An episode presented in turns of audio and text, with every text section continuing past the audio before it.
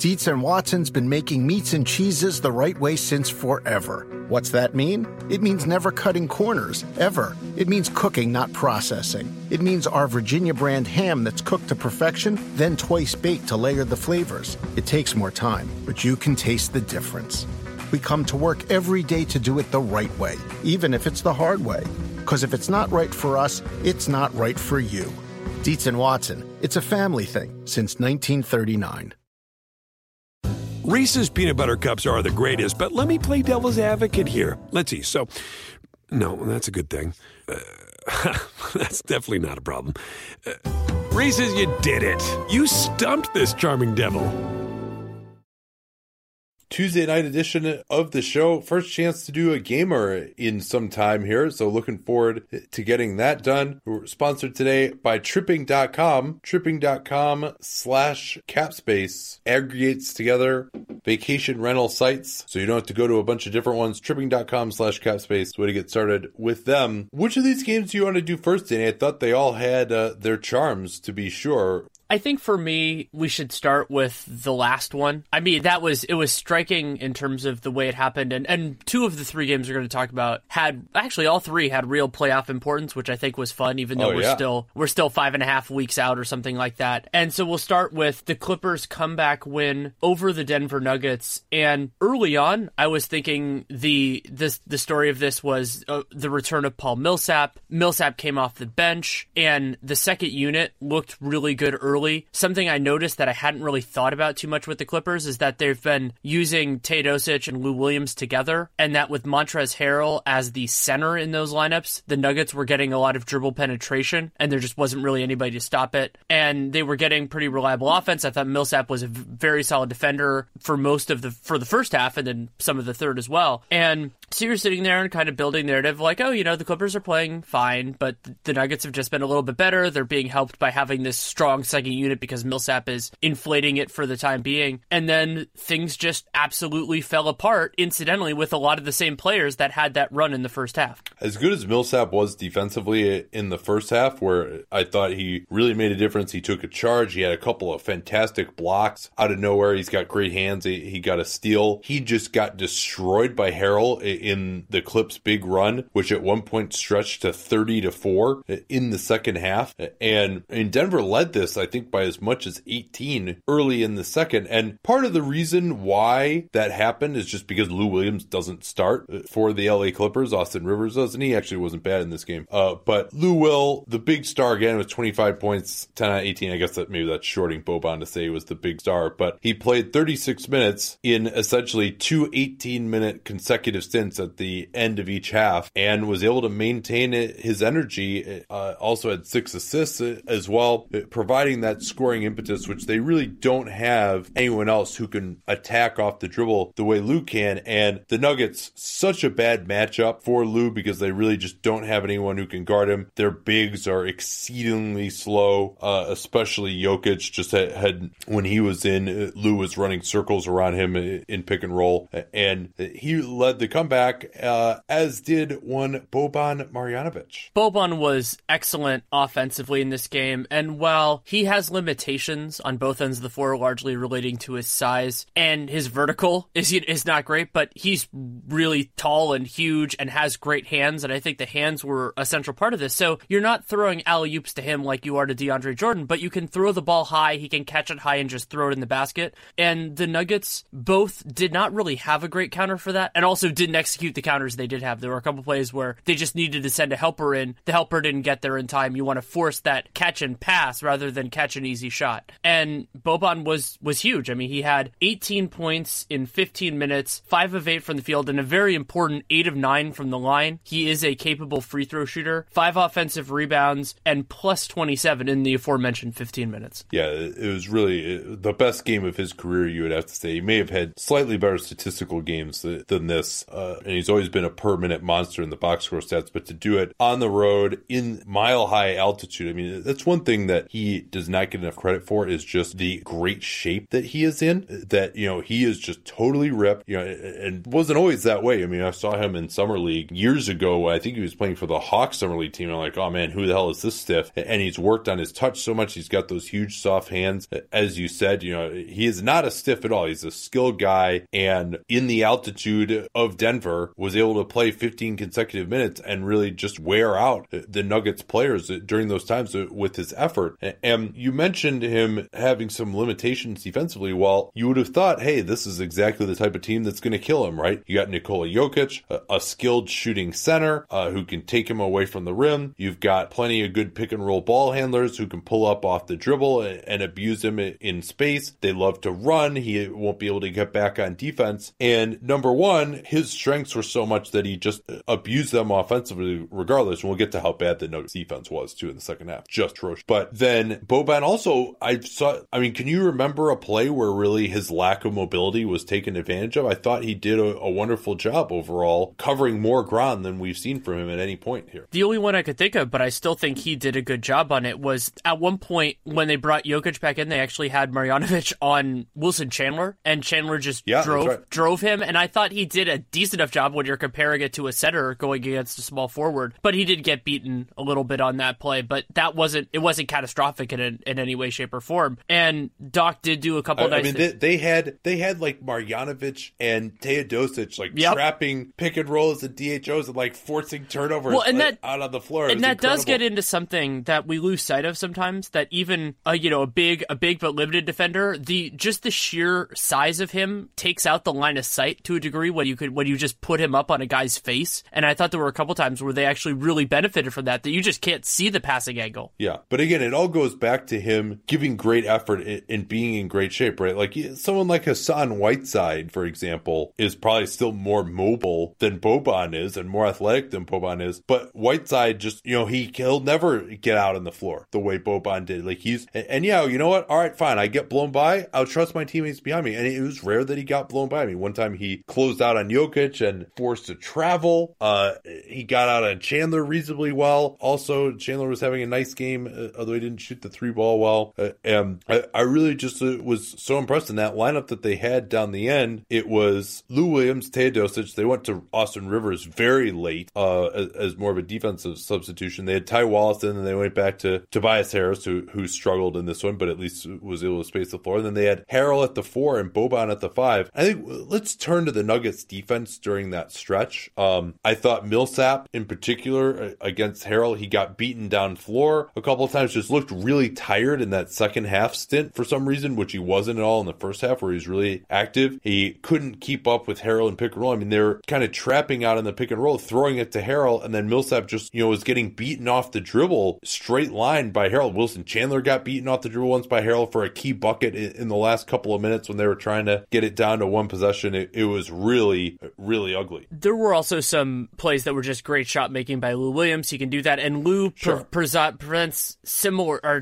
just he's just beats defenses sometimes, but he wasn't given anything really challenging to beat in this game. You, you talked on the solo Twitter NBA show about the idea that you could try to force him a direction, but he's so fast and so good with the ball in his hands that he can defy that more than almost anybody in the league. And there were some times where that happened, but I thought it was failures at multiple points with them. It was at the initial contact. A lot of times guys were getting by too quickly. The the blow bys with with Harrell are one example of that. And then the help just wasn't getting there. A lot of the other times it was. I brought this up before, but Wilson right. Chandler not getting himself in, and the lack of awareness KYP in terms of the Nuggets on the non-shooters that the Clippers had out there at certain yeah. moments. Like there were a couple of times on the backside of pick and rolls where Will Barton or Chandler was guarding Ty Wallace in the corner, and instead of going to take Boban on the roll and getting into his shit and forcing a pass to the corner to Ty Wallace, who is a total non-shooter from three, you're like letting the gravity of Ty Wallace keep you away from help responsibilities. And they, it was the same case with Harrell a bunch of times. Really, just uh, as you said, not knowing the personnel. Do you want to talk a little bit about this game? Didn't have nearly as interesting an end of game as as some of the other ones did, but there are a couple little nuggets that I, I think are are worth talking about. Partially because they're Dunc'd On chestnuts, and I want to keep bringing them up because both these teams or one of them might make the playoffs. Yeah, we can start with Mike Malone. This is the second time this season. I don't know whether he was saying to foul or not. It sounded like he was shaking his head like, hey, don't. But this is twice now, the other one in, in OKC, where they fouled in extremely foolish fashion when they could have just played defense and gotten the ball back. Instead, they waited a long time and then ended up fouling when the other team was in the post. I mean, they were down by three with a four second differential, and Wilson Chandler just fouls Lou Williams after letting like 13 seconds run off the clock for uh, first of all. And Lou is a 90% free throw shooter. He makes both, puts them up four. I mean, they could have had a chance tie there. Uh, they eventually lucked into uh, hitting a really tough three by Gary Harris after that. Then Doc Rivers, uh, he did this a couple of times. Uh, I I can't decide whether you or I dislike this more. This advancing the ball before even trying to get it in bounds. I think I dislike it more, but it's a it's a close call. It's something that frustrates both of us, and it's just a utilitarian thing. It's not like trying to throw the ball in counts like dribbling it where you don't get to advance the ball. You you do that just to give yourself another out. And considering, I mean, we've seen some high profile inbound mistakes in the last couple days because teams are defending this well, and at the end of the game, they want to they get a big guy out there. They do this, and yes, there are circumstances where your personnel isn't perfect, but just give yourself a shot, and you can do something with it. And on that last one, they ended up getting the ball to Austin Rivers, and Austin Rivers isn't a good free throw shooter in the first place. So if you called it, if you hadn't called a timeout, that would have been around the scenario they would have gotten anyway. Yeah, I'm not sure why necessarily they had Austin Rivers on the floor there. It a, a career 65% free throw shooter. When you just called timeout to advance the ball, you get your offensive guys on the floor, and you could say, oh, well, you know, we might get stuck with like a Teodosic or something instead. But, you know, if Teodosic makes both free throws to put you up four, it doesn't matter that he sucks at, at defense. Uh, and now Austin Rivers, because he was in and he missed the free throw, he was in defensively and made up for it by stripping Jamal Murray on the last play of the game. Um, that was an interesting one to me too. Uh, Murray, I, they got the switch with Harrell. Wait, before we get into that, can I bring yeah. up a point? Yeah, yeah. The Nuggets took Sure. way too long getting that ball up the floor. They only had six seconds after Rivers made the second of those two free throws to put them up by two points. And basically, the, the Clippers weren't pressing it that hard, and it was Jokic and Murray that were back there, and they just kind of, it took, I think it was about the four second mark when he crossed half court. And so you're sitting there going, you know, you lost a little bit of time to get something here, and when it's only a two point game, it's not like, oh, I'm just going to take the first three that's available. You can, you could do some things there. And it didn't really seem like they had a plan, which connected with what ended up happening with Wilson, Ch- with, uh, sorry, with, with Will Barton running his guy into Jamal Murray where there wasn't really an option for Will Barton on that play. Yeah, and Will, I understand his frustration a little bit. Uh, he had led the team in scoring in the first half, did not get many attempts. In the second half, he had a number of possessions where he was like holding his arms up, asking for the ball on the weak side while Jamal Murray was going to work. And Murray is the future there. Will Barton may re- be re signed, but we'll see. And so what Barton did was, as like Jamal Murray, he's not going to pass there. Like it's Jamal Murray, you got to know he's he's not going to just throw it to you on the wing with three seconds left. But instead of just spacing out, what Will Barton did was he basically like ran towards Murray to try to get a handoff, and it was clear that the Nuggets really had no play or plan, uh, and they didn't have a chance to get a timeout. But there were free throws preceding it. They should have been able to at least get something going there. But they ran a high pick and roll, and then Barton just ran towards Murray to try to get a handoff, and that just brought his man Rivers right into Murray's path, and that's how Murray ended up getting stripped. Down two, you probably want to at least look for the three there, uh, but Murray just kind of dribbled into traffic. I guess he was trying to get to the rim and, and it really had no play. Uh, ended up getting stripped, and the game was over. Um, anything else you wanted to say on this one here? It isn't entirely on the game itself, but this had a, a massive impact.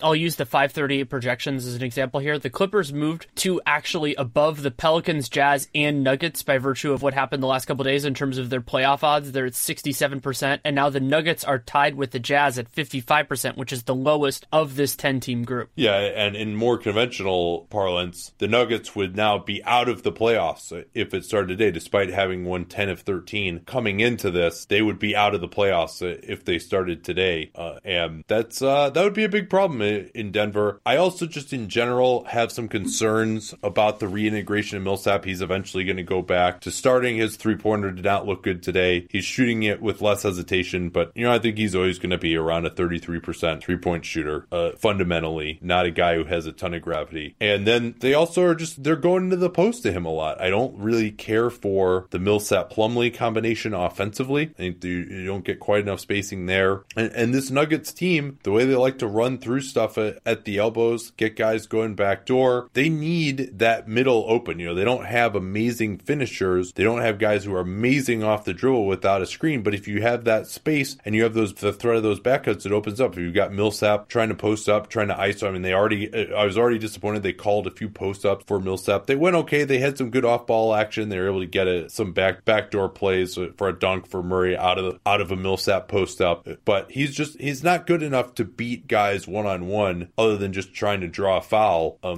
at age 32, 33, undersized. He's not beating like most even small forwards to score in the post. It should be more about transition deep post ups, handling at the elbows, shooting three pointers, you know, running some pick and roll with him rather than let's ISO this guy. Yeah, I get he's making $30 million, but he's just not good enough at that. So we can move on here. We're going to do Miami and Philly uh, as well. Also got to get to Washington, Milwaukee. Those two games uh, were also quite influential in the playoff race uh, and quite close. But first, this from tripping.com, a site that aggregates together all of those inscrutable vacation rental sites. You only have to go to one site. I, I use vacation rental sites all the time. I would go to VRBO, I would go to Airbnb, be all worried. Booking.com, I'd be worried that I wasn't finding the right one. But with tripping.com, I've got all of the options in front of me. And if you haven't used a vacation rental site before, if you always get hotels, in a lot of situations, such as the bachelor party uh, that I'm playing, I'm going to use tripping.com to find a place when I go to Portland for the Hoop Summit as well. You're just getting a much better deal because you're not getting a separate room. You know, maybe you don't need someone to come in and like turn down your bed every time. Like, so like, why, why pay for that? You don't need like all of these extra things at a hotel. You would like to have a big group of people stay together. You'd like to have a common area to hang out. Maybe you can save money by cooking in the kitchen as well. You don't have to pay for that terrible hotel Wi Fi. A lot of stuff. And no matter where you're going at tripping.com, you can join the millions of travelers who find more savings and rates up to 80% less, as I was saying, uh, than traditional hotel rooms. So tripping, T-R-I-P-P-I-N-G dot com slash capspace is that URL to find your perfect vacation rental. That slash capspace URL, easy to remember. We talk about it all the time in the program. Tripping.com slash capspace and let them know with that slash capspace URL that you came from us. Okay, let's just start with that, Danny. The decision, I, I know you've just been like absolutely champing at the bit here. The decision to foul Ben Simmons in a tie game with 27 seconds left, uh, and Philly had the ball. It was shocking at the time. I mean, it's just, you don't see that where it was a tie game. Philly was in the bonus. Everyone knew it. And to this point, I haven't seen anything definitive from the Miami writers about whether Wade did it knowingly or there was a misinterpretation or whatever. But part of what makes this fascinating is that it kind of, it, it, it makes for a conversation either way. And the reason why it's for a, makes for a conversation is the general structure of the constraints in play. So Philadelphia has the ball, tie game on the road, and with a three second differential, but Miami, I believe, still had a timeout left. You can take a lot of the time down if you you, you know if you make the shot, then actually you're you might actually have more time left just because the, the clock stops then. And but you of course then have to score. And what I enjoyed was after uh, Kevin Pelton tweeted that it was a piece that Ken Pomeroy, who is the college basketball kind of statistics analysis guru that I I remember gravitating to when I started falling in love with college basketball. He did it on the NCAA terms, which the rules are different. A lot of the other structures are different. And he calculated that the break even point for it with those rules was a free throw shooter shooting 57%. Ben Simmons is a 57% free throw shooter. So I'm reading Manny Navarro's uh, article, that he beat writer for the Miami Herald uh, right now. And apparently what happened was you'll remember they're down three. Wade gets fouled on three, which is an incredibly stupid play there to foul Wade on that. I can't remember who it was. And I know also, who it was. It was Dario Saric. This is the game where that's who it was. That's right. That's right. And, and, there were there were only two refs because uh, Rodney Mott got ill shortly after halftime, and that was not a foul. Like Saric had landed first of all before any contact took place, and then Wade jumped to the side into him. He did the Kevin Love jump sideways thing. But with two referees, there's a foul. You shouldn't be jumping at Dwyane Wade three pointer there. You he's just not a good three point shooter. Saric was in decent position to contest anyway. Also, by the way, Saric was the whole reason he got onto Wade to begin with was he made an incredibly dumb gamble at half court to try to steal the inbounds pass and then ended up being caught out of position in a switch and, and had to go guard Wade. So that was no good. So Wade, though, gets fouled and they weren't sure as they're trying to communicate whether he was going to hit all three free throws. And so what Spoelstra said was he was trying to not distract Wade as he's shooting the free throws. But what he wanted to do was that if Wade missed one of them and they were down, then they wanted to foul, which would have been an obvious foul situation. There was only a three second differential, I believe, at the time. Uh, and so the miscommunication was that Wade just believed they're supposed to foul uh, regardless in theory. But then Wade's quote was, uh, "It's exactly what he said here. I'll read it verbatim. I wanted to foul. I had confidence in myself that I was going to make all three. They kept running that two five pick and roll, and it was killing us. I just felt playing the numbers, the young fella to see him in that environment. If he would have gone up there and made both, we would have called timeout and tried to figure it out. But he got one and missed, and that's what we needed. And he goes on to basically say when they lost to New Orleans, they lost to the same play over and over again. And he just, I guess he just didn't really have a ton of confidence in their defense running the with uh, them potentially running the clock down uh, the Sixers and getting the last well, shot. and Dwyane Wade had he had a lot of confidence so, yeah. in the generation of offense that Miami had had in that primarily fueled or almost exclusively fueled by one Dwyane Wade. yes, yes, uh, and uh, Wade was uh, absolutely unbelievable down the stretch. I mean, it really it, it, was very much a throwback to what he was doing at times in the 2016 playoffs. And uh, we said on the 15 and 60 that Wade had not been dominating the offense. It, it had kind of been in their last game that was close. It was a uh, more egalitarian between James Johnson, who wasn't even in, by the way. That was kind of weird. They had Kelly Olynyk in, uh, and and it's not like Philly even was playing with two bigs, though they do part of the game. Um, but Wade was just, I mean, he was hitting ridiculous mid rangers. He got two pump fakes, one on Ben Simmons, one on Saric, uh, and then he was able to just get into the lane for a lot of floaters uh, as well. Uh, he hit a tough three. It wasn't, I mean, I don't want to say this is sustainable for him. You know, it wasn't the greatest shots. He can create shots. He can avoid turning it over. He can operate in pick and roll, uh, especially if you're not switching him eh, with long defenders. You know, I think if you've got good defensive players on him, he's not going to be able to create one on one necessarily. But nonetheless, he created good shots, uh, at least good enough to hit them in, in this game. I just don't think that's the Wade show is going to be the formula for this team in the clutch uh, going forward. It's a concern for me. No arguments here. Some of the stats, because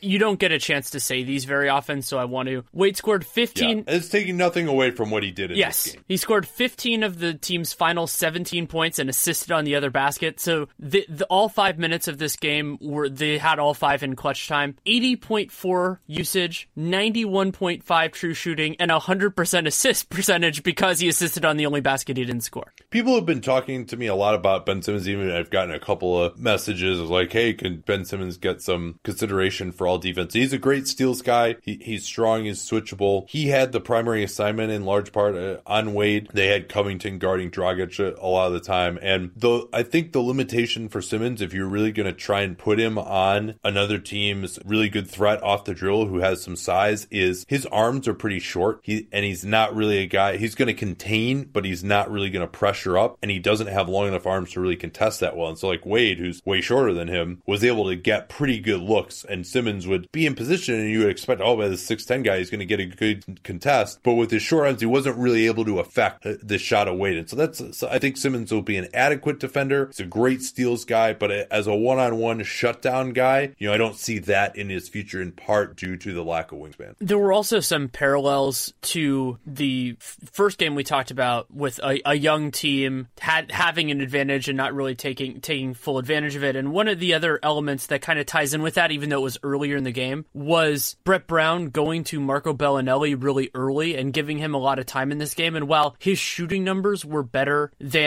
JJ Redick's, Redick was only 4 of 14 from the field, 2 of 8 from 3. Belinelli's defense and some of his shot selection was just abysmal. And that happens with him sometimes. Has he ever made one of those crazy falling fadeaway threes to his right in his entire He made a couple career? of them in Summer League I mean, I in like, like, 2009, but, or t- sorry, like 07 or something like that. And he's never stopped doing it since. Well, he and Kelly Olynyk, too. Kelly Olynyk, like a month and a half ago, I don't know whether it's the coaching staff telling him to do this or he just decided or what, but all of a sudden he decided because he used to actually not have that versatile of a jump shot, right? Like he could hit him, but he w- wouldn't really get that many off. All of a sudden, he decided, or maybe he's just watching too many, too much of uh, Wayne Ellington actually does make those shots. And so now he's taking all these threes without his feet set, and I haven't seen him hit one of them yet. And that actually ties in with one of the other stories of this game was Wayne Ellington. He came in and he got, I believe, was a thigh contusion, and he left the game. I thought that was going to be pretty catastrophic for Miami, just because at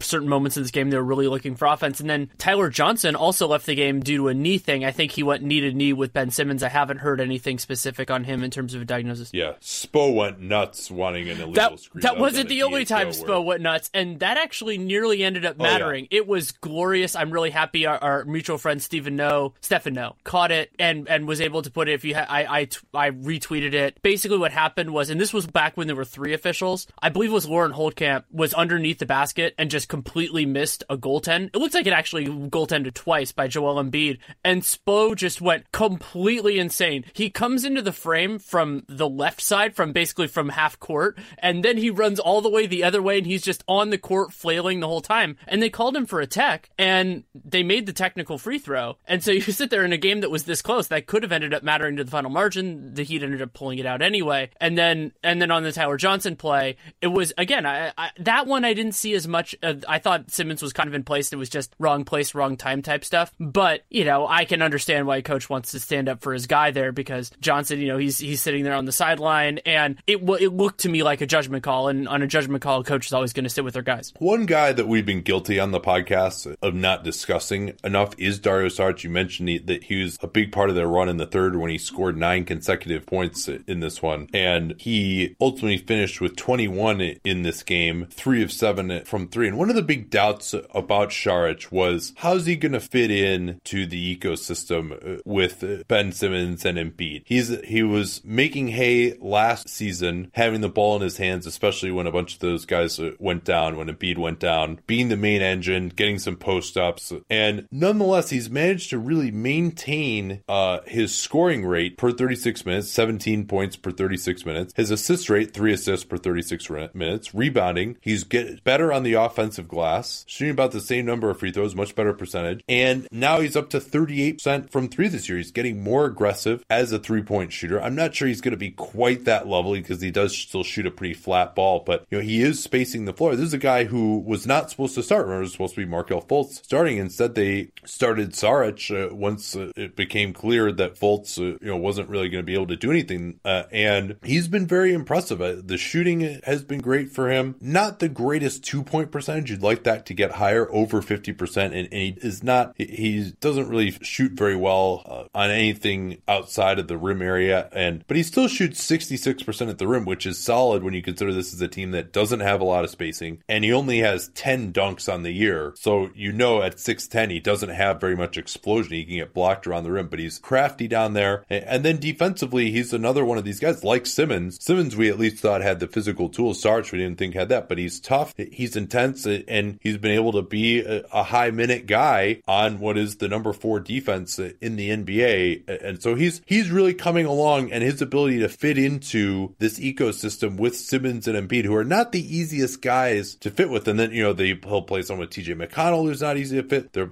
and I've just been impressed by how well he's been able to do. A lot of that's dependent on the three point shooting. He's going to have to keep that up, but I think he's exceeded all reasonable expectations so far this season. I didn't think necessarily he was going to be able to be a quality starter for this team, and I've been proven wrong so far. And it's true on both ends of the floor. I mean, you think about how big the starting five for this team is. I mean, they're playing without a guy with point guard yeah. size or really point guard. Covington quickness. guards the point guards a lot of times, or Simmons. Yeah, you know? and so Saric is he has to bounce around a lot just by virtue of those lineups. He's done a wonderful job there making those jump shots. I'm amazed we've talked about this game as long as we have, and we haven't discussed Josh Richardson's defense. He is just smothering a lot of time. He did foul JJ Redick shooting a three, I believe once, maybe twice. But I think he did, might have done it once in the first half as well. But he is just just everywhere on on ball handlers and everything like that. And and I'm consistently impressed. It's part of the reason I heartily enjoy watching the Heat, particularly on defense, is just that he's a monster. Yeah, he one sequence he tracked Redick around a DHO. Everyone was complaining that he pushed in the back, but hey, with only two refs, you might as well go for it. If you don't get called for it, you're you're intense enough. And, and also when you start to be a really intense defensive player, you start to give the benefit of the doubt. And so he denied Redick, got the steal, went down for a dunk, and then the next play, Redick comes off a screen. He he denies him pretty well. Redick has to give it up, hits Saric underneath, who pump fakes, and then goes to make a pass. And Josh Richardson comes down off of JJ Redick, 25 feet away from JJ Redick, and steals this in- interior pass, this big to big interior pass, and goes down the other way. It really just fantastic work. And I also really liked what we saw from Justice Winslow in this game. Uh, Winslow, I thought, really caused some problems for Ben Simmons, pressuring him up. I liked the fact that Miami's strategy was hey, we're going to get either deny Simmons off of rebounds, we're going to try to jam the outlets, we're going to pressure him up full court. And Winslow is a guy who has the physical tools to do that. Richardson obviously can also. And Simmons, uh, in addition to missing one of those two free throws and then Wade being able to hit the winning jump shot over him, he really struggled to uh, only 11 points, only nine shots, six assists. And I, it's one of those games that gives you a little bit of pause about Simmons because he's really, if you put a good defender on him, it's not really clear that he can create a ton of offense on his own, especially if you take him out of the transition game. So he's, and there's another play too where a team, they just switched and put Hassan Whiteside uh, out of a pick and roll onto Simmons. And Whiteside was just like, all right, I'm just going to basically stand under the rim. You want to go, go at me, Ben Simmons, give me, give it your best shot. And slow bigs can do that because he just has zero threat of the jump shot. Um, did you want to talk about that last play that where Redick missed the, the wide open three that could have won it? I'll, I'll let you because I'm blanking on it at the moment. Well, I don't know that there's a, a ton to say about it. Uh, Philly got penetration, threw it to the corner. It was a great pass, knowing exactly how much time uh, was left to get Redick wide open at the top. And Redick just ganked it. I mean, and, and this may be unfair to Redick. I'd be interested to look up like his career numbers in like the last minute of close games, but it seems like he misses more than his fair share of like really good looks that could win or tie games in the last 30 seconds or so. Uh, and this is, I mean, you're never never going to see a great shooter more wide open than this in the clutch time of a game, and he, he just missed it. Two other things I wanted to bring up briefly. The Sixers went to something they've been doing a little bit more recently. They, the announcers called it the energy unit, where they had Embiid and Richaun Holmes playing together. That lineup has been very successful this year. They have a net rating of, I think it's plus 24, which is shocking. They haven't played that many minutes. We're dealing with small sample size here. And I think against certain teams, once they figure out how to exploit that. You know, defensively, sure, if you play those guys together and the opponent doesn't have a lot of guys that require switching and all that, it can work. But offensively, I think there are things to exploit. The bigger story with this that I wanted to touch on was the Sixers, as is commonplace for them, young team, all this, we've talked about on 1560s, had some truly ghastly turnovers in this game. And oh god, the one that I that stuck out to all of the three losing teams tonight that we're going to talk about just had some just head And so the the one one that I, I, I tweeted about this at the time, but it, it, just it'll it'll stick with me probably for a month. Was Embiid did a beautiful defensive play, got it, got hustled out, got a steal, and so he's looking and it's basically kind of a three on one, but everybody's pretty close. And he decides I'm going to take a couple dribbles myself. So he takes those dribbles, and then the guys start catching up because he's not as fast with the ball in his hands as other guys are running full out. Doesn't pass the ball to Simmons, then floats a pass to T.J. McConnell, which was too high, and McConnell partially because he he couldn't really corral it, and partially because the only angle he saw, he then tries to throw this ridiculously audacious behind the back pass. I believe it was to Redick, and the ball just flies out of bounds. And so you're just sitting there going,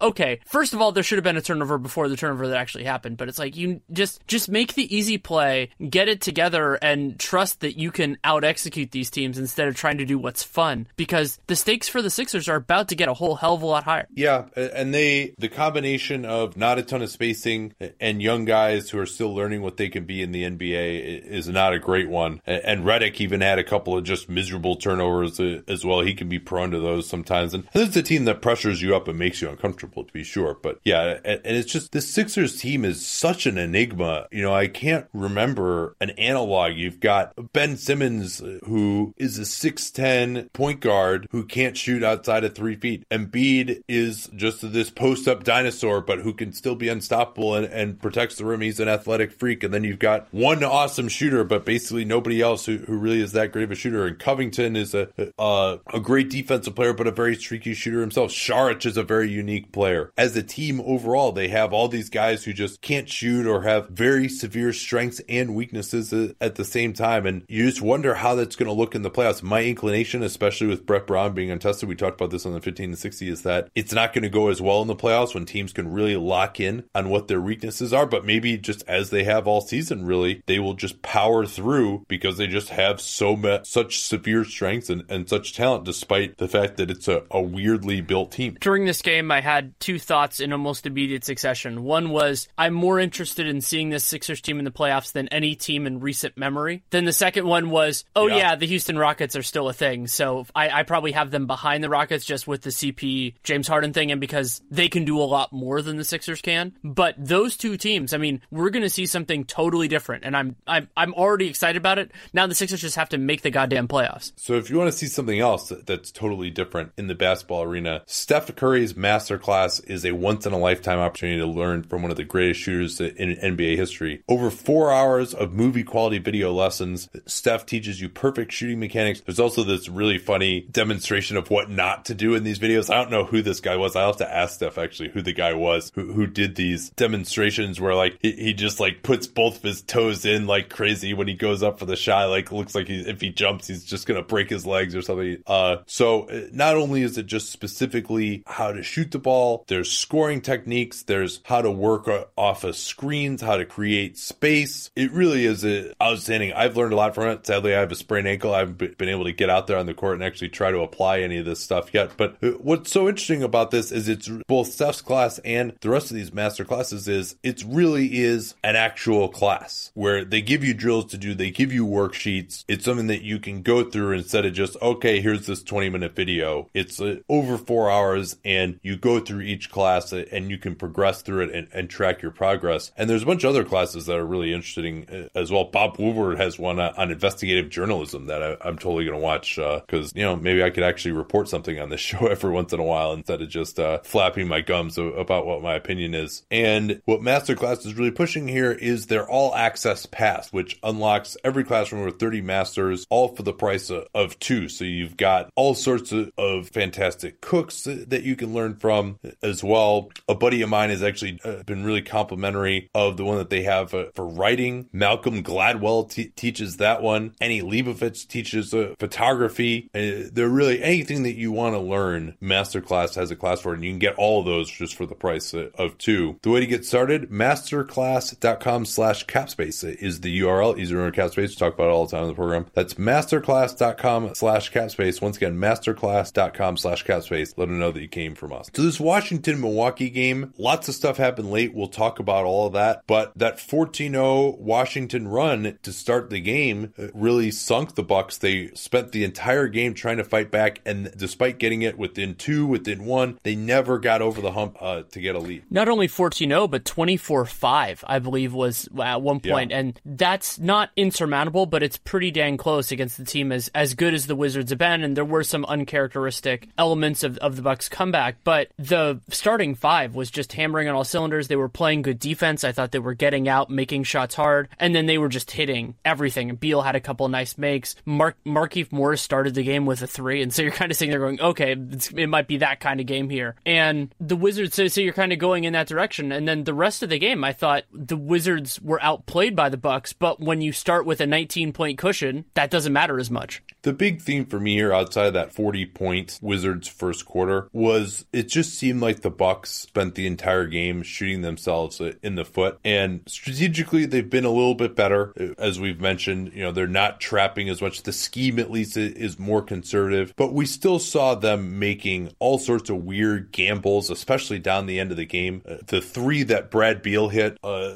that ended up providing the winning margin with uh, their late clock. Markieff Morris gets the ball at the top. Giannis is right there, goes for a pretty weak pump fake. I mean, he's right on Markieff Morris. He's not a great three point shooter. He's a couple steps behind the arc. Giannis goes for the pump fake, and then Eric Bledsoe, one pass away, comes off of Bradley Beal, who's their one really great three point shooter. I guess Porter is too, but Beal is the guy that you're really that worried about. Bledsoe comes off of him, I guess thinking that there was too little time, and Markieff Morris just throws throws it right to Beal, and Beal just hits a wide open three. And it's just one of those plays where, all right, if Giannis just stays solid, and then if Eric Bledsoe just let Markieff take that three instead of leaving Brad Beal, a much better shooter, wide open, you know, you're probably going to force a miss there. And that was typical. I mean, they had another play where they switched pick and roll, and then Bledsoe just wasn't really on Markieff Morris, and he rumbled down the lane for a, a dunk. And overall, the Bucks they gave up 12 shots in the restricted area in the first quarter and 39 for the game, which is much worse than the worst team over the course of the season. And that's all the more galling because, as you pointed out in the 15 and 60, the Wizards really have not been getting to the rim hardly at all uh, since John Wall has been out. The Wizards also got 22 free throws in this game, and Milwaukee was fortunate that they missed six of those 22. I mean, if they had made a couple more of those, then maybe they couldn't even made up the margin. But I think one of the other important parts of this game was Jabari Parker coming off the bench, getting offense, and also I, I enjoyed the minutes that he played with Eric Bledsoe, the two of those guys just just getting into it and, and having multiple guys that can create offense for themselves and others on the floor without Giannis is something they've been sorely lacking. Yeah, in part because they also hadn't really they would have lineups where they'd have just Middleton or just Bledsoe out there. Um, yeah, and as good as Parker was, I, I thought his three ball looked good. They went to four or five pick and roll to get him onto Ian Mahinmi. He hit a couple of jumpers in Ian Mahinmi's eye. Parker is still not the greatest finisher at the rim, it looks like. You know, he'll kind of get in there and throw up a floater. He did get a couple of fouls, but I thought they were somewhat soft calls. You know, he's not going to really power through guys as much eh, and get to the foul line. Although LeBron James would tell you that powering to the rim just doesn't get anybody to the foul line anymore, that they just want to protect uh, those sexy shooters since chicks dig the long ball. He brought that phrase back. It's a shame we're not talking about that game, but we had other priorities.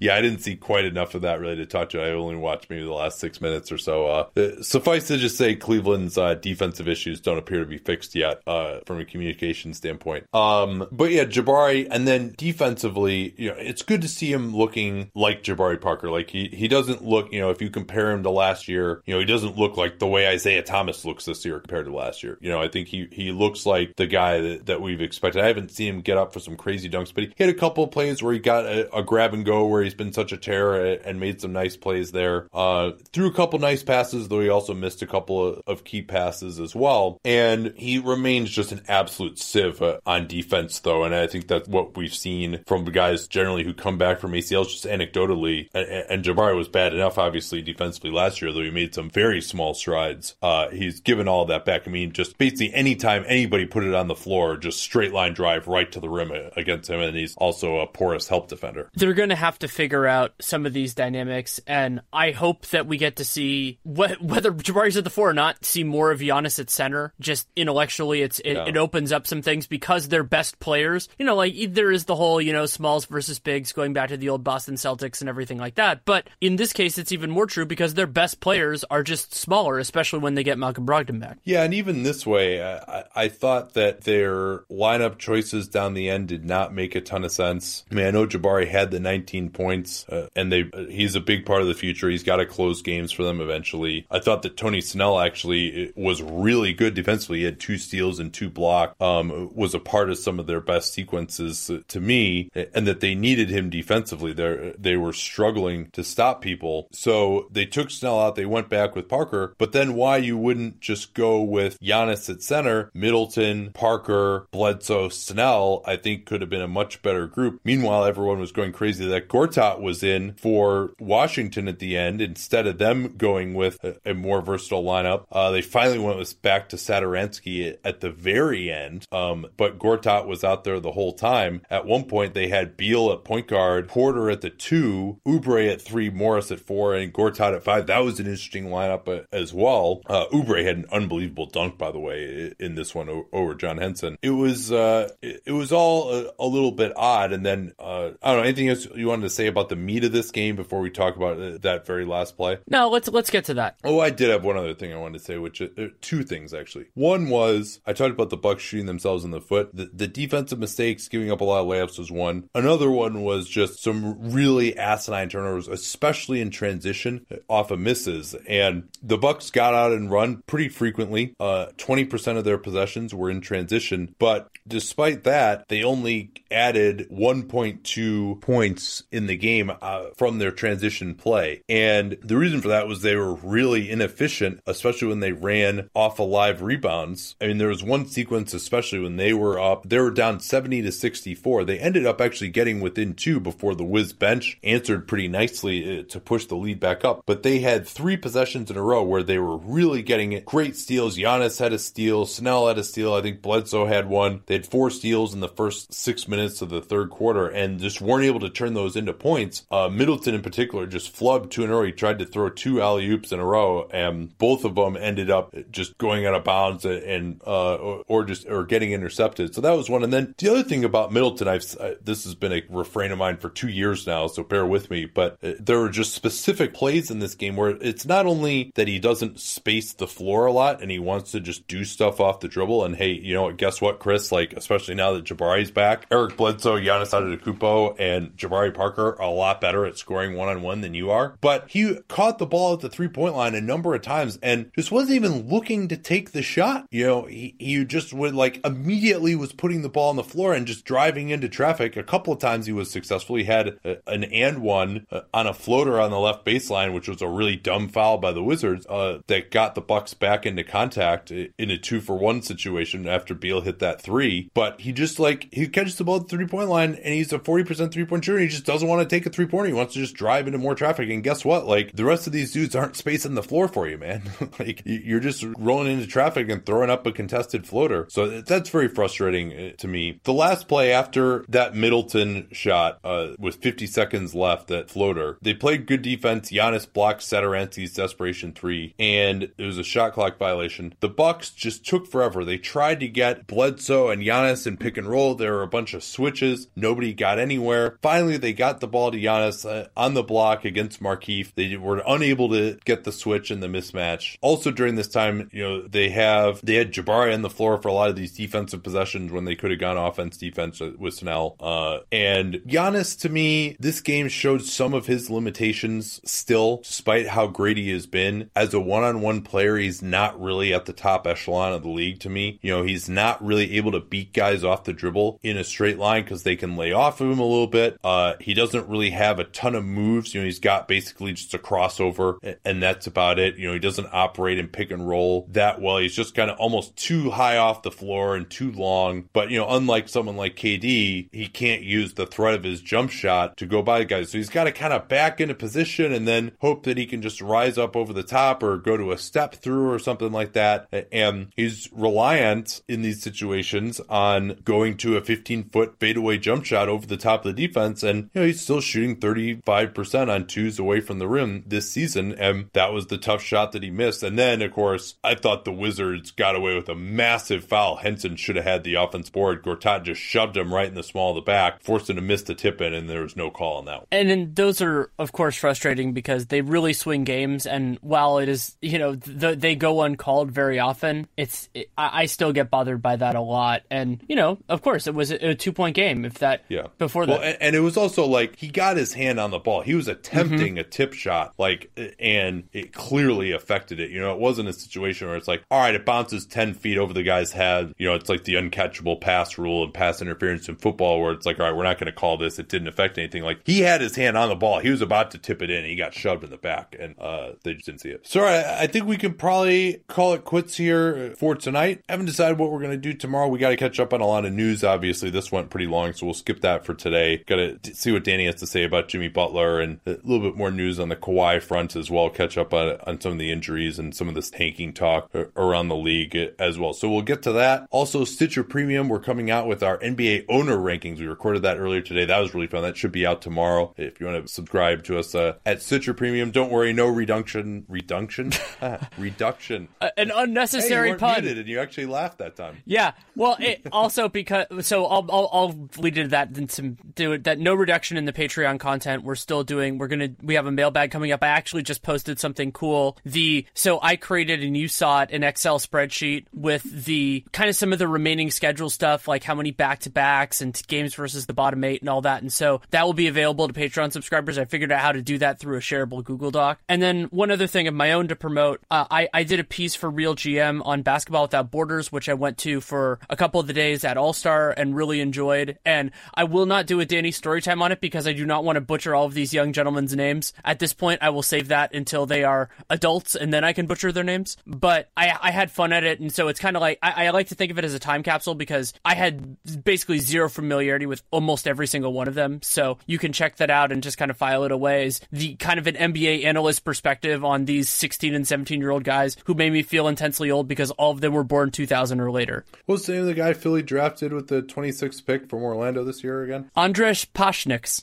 Uh, you know what? I was uh, uh, you're aping me, and unfortunately, I had it wrong. Uh, a Lithuanian buddy of mine told me that it's I'm going to going from memory here. Andrzej Pasachnik. Pasechniks. Oh, actually, I think I've remember hearing that before, so that makes sense. But yeah, there were a lot of a lot of tough names in that. And Basketball Without Borders, it's a wonderful program. I'm really happy I got to go. This was the first time I've ever gotten to do it, and I, I heartily enjoyed the experience. And especially because I'm not going to get to do the Hoop Summit this year, I, I'm very happy it happened. All right, that's enough for today. Uh, we will be back tomorrow. Thanks so much for listening. Till then. Reese's peanut butter cups are the greatest, but let me play devil's advocate here. Let's see. So, no, that's a good thing. Uh, that's definitely not a problem. Uh, Reese's, you did it. You stumped this charming devil.